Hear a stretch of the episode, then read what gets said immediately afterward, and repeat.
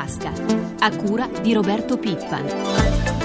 7.41 minuti e 23 secondi, buongiorno da Lucia Coppa. Parliamo subito di riforma del lavoro, il governo, lo abbiamo sentito, la difende, cerca di stringere i tempi. Ieri il Premier Monti, che l'ha di fatto legata alla vita del suo esecutivo, l'ha definita equa e incisiva e ha auspicato tempi non troppo lunghi per l'approvazione da parte delle Camere.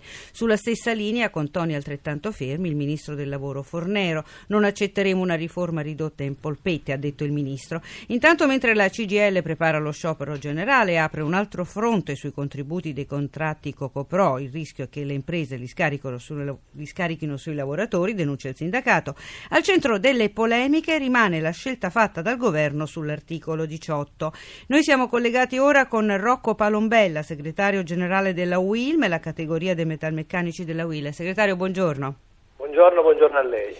Allora, sull'articolo 18 molto si discute del cosiddetto modello tedesco e allora noi prima di tutto sentiamo esattamente di cosa si tratta, ce lo spiega il nostro corrispondente dalla Germania, Rino Pellino, sentiamo. In Germania si chiamano norme a tutela dal licenziamento, l'equivalente del nostro articolo 18. Si applica già alle imprese con 10 dipendenti, in Italia si parte da 15, mentre in ogni impresa con almeno 5 dipendenti è obbligatoria la costituzione di una rappresentanza sindacale, alla quale va sempre comunicata la proposta di licenziamento. In caso di controversie l'ultima parola spetta al giudice, che può decidere il reintegro oppure un indennizzo per il lavoratore alternative che vengono esaminate in genere solo per i licenziamenti richiesti per giusta causa, assenteismo o protratta malattia e solo dopo che il datore di lavoro abbia già ufficialmente ammonito il lavoratore. Un'impresa non è tenuta a giustificare le ragioni di una ristrutturazione aziendale che comporti dei tagli di personale, ma dovrà convincere il tribunale che quei posti di lavoro non siano altrimenti recuperabili, che i tagli saranno di lunga durata, che non sono dovuti ad altre surrettizie ragioni come per esempio l'attività sindacale o politica dei licenziandi e anche nel caso di un calo dei ricavi o del fatturato, l'azienda per poter ridurre il personale dovrà dimostrare di voler ridurre il volume produttivo. Quando si licenzia per ragioni economiche vanno poi rispettati alcuni principi di base che tutelano i più deboli, i più anziani, quanti vedrebbero messa a rischio la sussistenza del nucleo familiare. Da Berlino, linea allo studio. Allora Palombelle, questo è l'articolo 18 che che volete anche in Italia?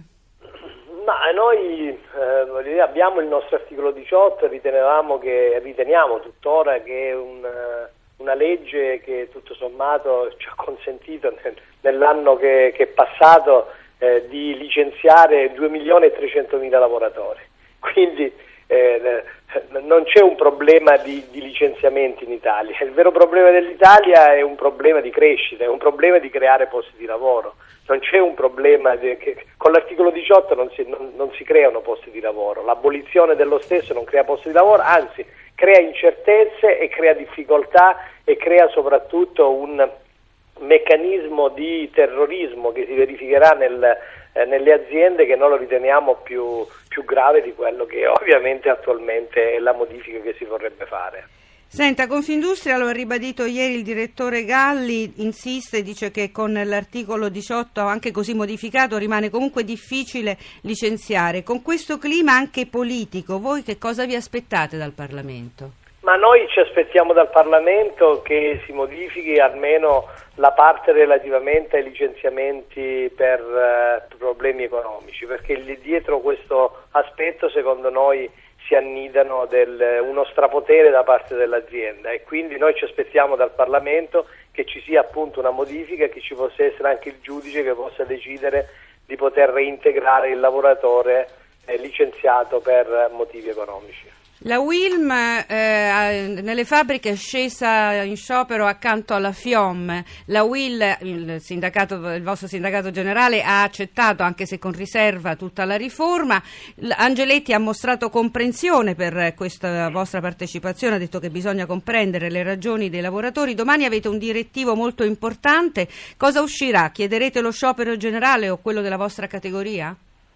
Ma noi intanto voglio, vorrei chiarire, non abbiamo scioperato noi con la FIOM, eh, sono, è la FIOM che ovviamente ha scioperato, ha scioperato, insieme a noi, ci sono stati degli scioperi organizzati dalle nostre RSU e quindi abbiamo ritenuto giusto effettuare questi scioperi. Domani noi faremo una valutazione, una prima valutazione eh, dopo l'Assemblea nazionale che abbiamo fatto qui a Roma per cercare ovviamente di eh, programmare una serie di iniziative che possono essere quelle di sensibilizzare i parlamentari, quelle di sensibilizzare i segretari di partito e quello di indicare, perché no, una giornata di mobilitazione della categoria nel eh, territoriale accompagnata da, da appunto, iniziative particolari sui territori. E questo lo vogliamo fare modulando la discussione che si farà all'interno del Parlamento.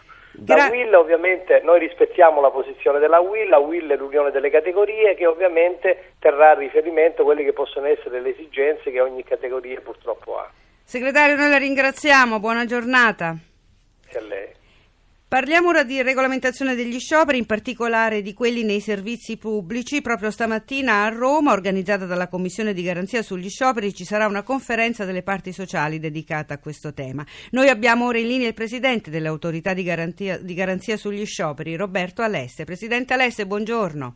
Buongiorno a lei. Parliamo allora di questa legge che proprio quest'anno compie 22 anni di vita. A suo tempo fu una legge molto innovativa, da allora però molte cose sono cambiate. Diciamo subito cosa rimane ancora di valido e cosa va invece rivisitato. Guardi, la legge tutti questi anni ha dato un esito veramente positivo perché ha contribuito senz'altro a civilizzare il conflitto sindacale. Una legge che rappresenta un punto di equilibrio nel sistema ordinamentale, è una legge nei confronti o meglio della quale tutte le parti sociali eh, si riconoscono e della quale discuteremo proprio oggi nel corso di questa conferenza delle parti sociali. È un'occasione anche per la Commissione per poter crescere soprattutto sul piano della prevenzione dei conflitti collettivi di lavoro. Presidente, Io... poi parliamo della, della giornata sì, di oggi. Vorrei prima di tutto un po' inquadrare la situazione. A proposito di cambiamenti rispetto al passato, no? è di questi giorni il problema della protesta delle bisarche e dei danni che questa protesta sta comportando. Voi come vi regolerete in questo caso, visto che la serrata non è propriamente uno sciopero, tanto da non essere neanche inserita in quella legge 146? Effettivamente quando fu scritta la legge 22 anni fa il legislatore non pensò alla serrata che a tutti gli effetti è una libertà riconosciuta dal nostro ordinamento. Io ritengo che occorre dare della normativa vigente un'interpretazione estensiva, cioè quello che rileva per la Commissione, e qui diamo veramente un'interpretazione sostanzialistica della normativa, è la difesa dei diritti dell'utenza. Questo è un punto irrinunciabile eh, che ci fa assimilare l'istituto della serrata all'istituto tradizionale dello sciopero. Veniamo al tavolo di questa mattina. Voi vi incontrerete con tutte le parti sociali. Qual è l'obiettivo immediato? Qui si tratta di instaurare un dialogo ancora più serrato. È un momento di dialogo che serve anche a noi come autorità per crescere, lo ribadisco, di più sul piano della prevenzione dei conflitti collettivi di lavoro. L'autorità non deve rimanere estranea alla regolazione di contrapposti interessi di carattere economico e sociale tra le parti in causa. Presidente, io la ringrazio, buona giornata. Grazie a lei, arrivederci. Parliamo ora di fisco. Oggi è il 27 del mese, tradizionale scadenza per lo stipendio, ma da questo mese le buste paga saranno più leggere per la quasi totalità dei dipendenti e dei pensionati. Scattano infatti i rincari delle addizionali locali all'IRPEF. Sentiamo Luigi Massi. Sarà un 27 del mese meno allegro del solito. Va a regime infatti il rincaro dell'addizionale regionale all'IRPEF che riguarderà tutti più 0,33%, un prelievo previsto già dalla manovra Salva Italia del dicembre 2011, con un effetto stimato che va dai 50 euro in più su un salario di 1.200 euro al mese ai 137 euro in più su uno stipendio di 3.200 euro. Poco sotto e poco sopra i 100 euro invece il prelievo nella fascia tra i 2.000 e i 2.200 euro mensili. Nei comuni che lo hanno già deliberato si aggiunge poi l'aumento della dell'addizionale comunale all'IRPEF previsto invece dalle manovre dell'estate scorsa, andando per esempio a Catanzaro circa 50 euro in più sullo stipendio medio-basso, fino ai quasi 200 euro di aggravio complessivo tra prelievo regionale e comunale di Chieti sui redditi oltre i 3.000 euro mensili, salvi solo i redditi minimi pensionati over 75 entro i 7.700 euro l'anno e lavoratori in attività fino a 8.000 euro l'anno. E molti comuni potrebbero poi deliberare successivamente gli aumenti delle addizionali che graveranno quindi sulle prossime buste buste paga. Intanto la CGA di Mestre fa notare come l'operazione in realtà non arricchisca da subito le casse di regioni e comuni. I governatori infatti compenseranno con le maggiori entrate, circa 2,2 miliardi di euro, il taglio dei trasferimenti al Fondo Sanitario Nazionale. Stesso discorso per i comuni che incasseranno di più solo quando potranno ritoccare l'aliquota IMU, versione più cara dell'ICI sulla prima e seconda casa che esordirà a giugno. Quindi tra due mesi si pagherà la prima rata dell'IMU. Approfondiamo meglio i particolari di questa nuova tassa da, con Roberto Zampa. La nuova imposta riguarda i proprietari di immobili sia residenziali sia commerciali. La prima casa può usufruire di una detrazione fissa di 200 euro, più 50 euro per ciascun figlio fino a 26 anni di età. Per la vecchia ICI l'aliquota ordinaria poteva toccare un massimo del 7 per 1000 o del 9 per gli immobili sfitti. Ora per l'IMU si può arrivare anche al 10,6 per 1000, ma c'è un fattore che peserà ancora di più, l'aumento del 60% della base imponibile dovuto alla variazione del moltiplicatore della rendita catastale. Gli aumenti più alti però colpiranno gli immobili affittati. La Confedilizia ha effettuato uno studio nei comuni che hanno già approvato in via definitiva le nuove aliquote dell'IMU. IMU. I dati evidenziano che gli aumenti d'imposta saranno più alti nel caso dei cosiddetti contratti concordati, un po' più lievi invece nel caso dei contratti liberi. L'incremento maggiore si verificherà a Forlì. Ce ne parla il presidente di Confedilizia, Corrado Sforza Fogliani. Il caso di Forlì è presto detto. Noi l'anno scorso avevamo per i contratti concordati un'aliquota ICI dello 0,5, quest'anno l'aliquota IMU è addirittura del 9,8 per mille. per mille. Quindi la variazione dell'imposta dovuta è addirittura del 3.037% in più. Ci sono fortissimi aumenti anche in altre città. Gli aumenti sono forti ovunque perché ovunque l'aliquota IMU è tenuta notevolmente alta, è veramente lo strangolamento dei contratti di locazione e in particolare dei contratti di locazione a canone calmierato dall'accordo tra proprietà edilizia e inquilini. Prosegue il progetto EduCare. BNL, Librerie Feltrinelli e Wari della rivista tecnologica rinnovano la serie di incontri sul territorio con cittadini e imprese. Un progetto che permetterà alle persone di conoscere meglio i prodotti che gli istituti bancari offrono, scegliere il mutuo più adatto, investire i propri risparmi in maniera oculata o parlare semplicemente di temi finanziari sarà dunque più facile. Fabio Galli è l'amministratore delegato di BNL. Sentiamolo intervistato da Marco Sabena un'iniziativa che è nata ormai quattro anni fa presso BNL ed è un'iniziativa che è nata osservando una ricerca che dimostrava come circa il 70% degli italiani dichiara di non sentirsi autonomo nel affrontare scelte in campo economico-finanziario. Questo cosa vuol dire? Abbiamo organizzato nelle nostre filiali, nei nostri punti vendita, eh, dei momenti di incontro in cui si dibatte di quelle che sono le tematiche legate al mondo degli investimenti, legate al mondo degli degli indebitamenti, con cose molto, molto concrete, cosa vuol dire diversificare, quali sono i rischi della mancanza della diversificazione,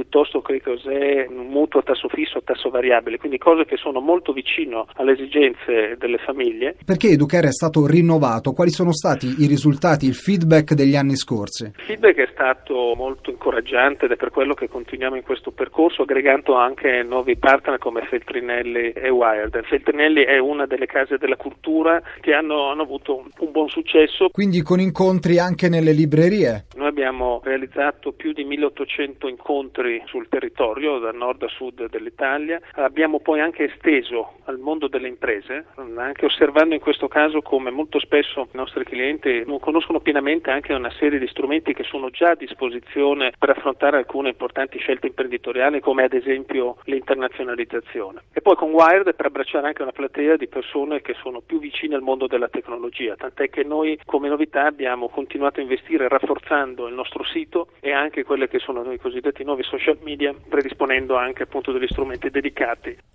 Siamo arrivati alla pagina finanziaria. Sabrina Manfroi, buongiorno. Buongiorno da Milano. Allora, subito in Oriente, vediamo cosa ci dice. Borse decisamente brillanti, a Tokyo eh, sale del 2,17%, Hong Kong guadagna l'1,60%. Ricordiamo che ieri l'Europa e Wall Street. Sì, giornata positiva per tutti i mercati finanziari dopo le parole della Merkel sull'apertura al Fondo Salva Stati. Bene, il Dow Jones più 1,23, il Nasdaq più 1,78, in Europa eh, Londra e Milano più 0,80, la migliore mh, mm, Francoforte più 1,20%, intanto lo spread è sceso a 308 punti base. Quali sono le previsioni per oggi? Al momento sono tutte in rialzo. Euro prima di salutarci. L'euro è balzato sul dollaro a 1,3351 questa mattina. Grazie a Sabrina Manfroi, grazie a Francesca Librandi per l'assistenza al programma. La pagina economica si ferma qui, la linea torna a Paolo Salerno. Da Lucia Coppa a tutti voi l'augurio di una giornata serena. Appuntamento a domani.